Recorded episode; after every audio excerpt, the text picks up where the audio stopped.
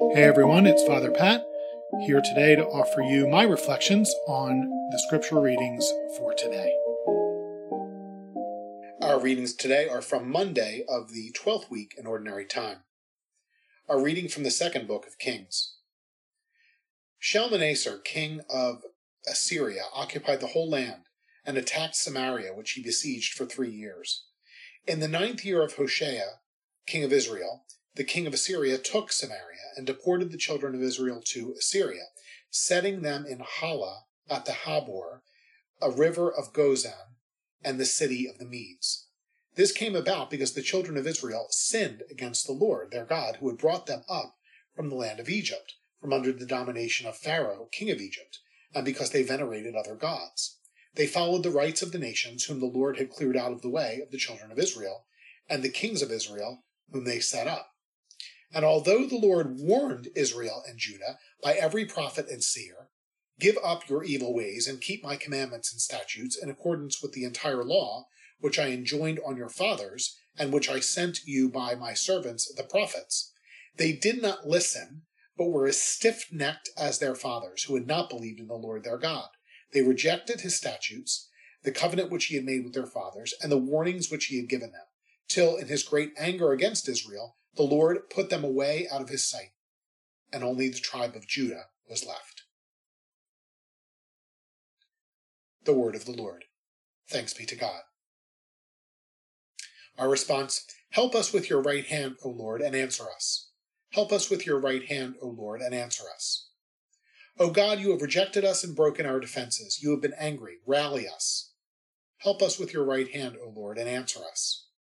You have rocked the country and split it open. Repair the cracks in it, for it is tottering. You have made your people feel hardships. You have given us stupefying wine.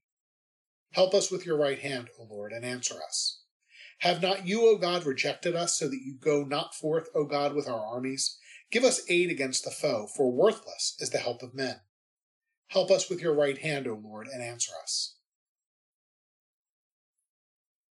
The Lord be with you. A reading from the Holy Gospel according to Matthew. Glory to you, O Lord. Jesus says to his disciples, Stop judging so that you may not be judged.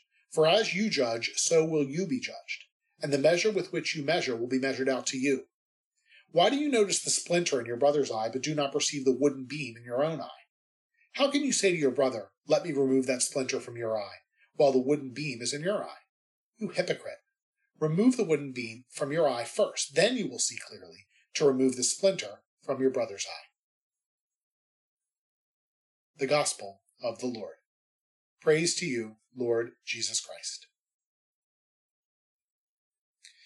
If you've spent any time watching daytime television in the last 20 years, even on a sick day, it's almost certain you have watched at least one episode of The Price is Right and at least 2,000 episodes of reality court shows.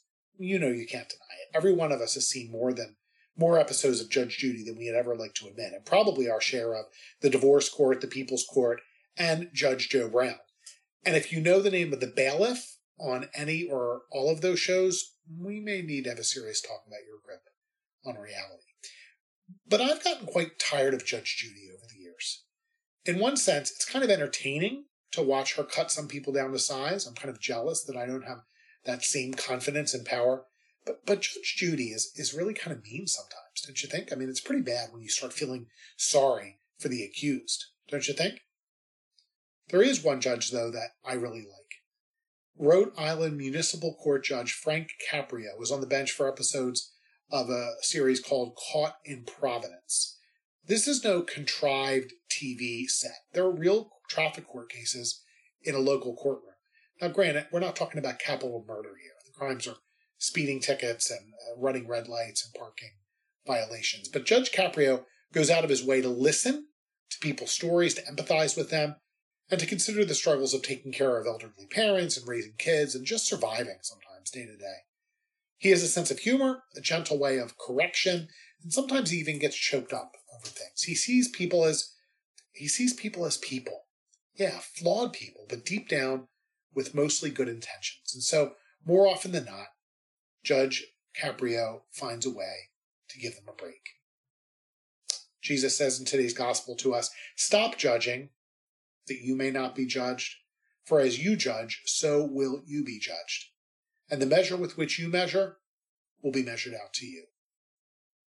Judge Caprio is a judge who strives not to be judgmental. Jesus just asks that you and I, who are among the accused, stop playing judge. And if you need a refresher course on how to do that, tune in to Caught in Providence. I think you'll like it. May Almighty God bless you, the Father, the Son, and the Holy Spirit. Have a great day.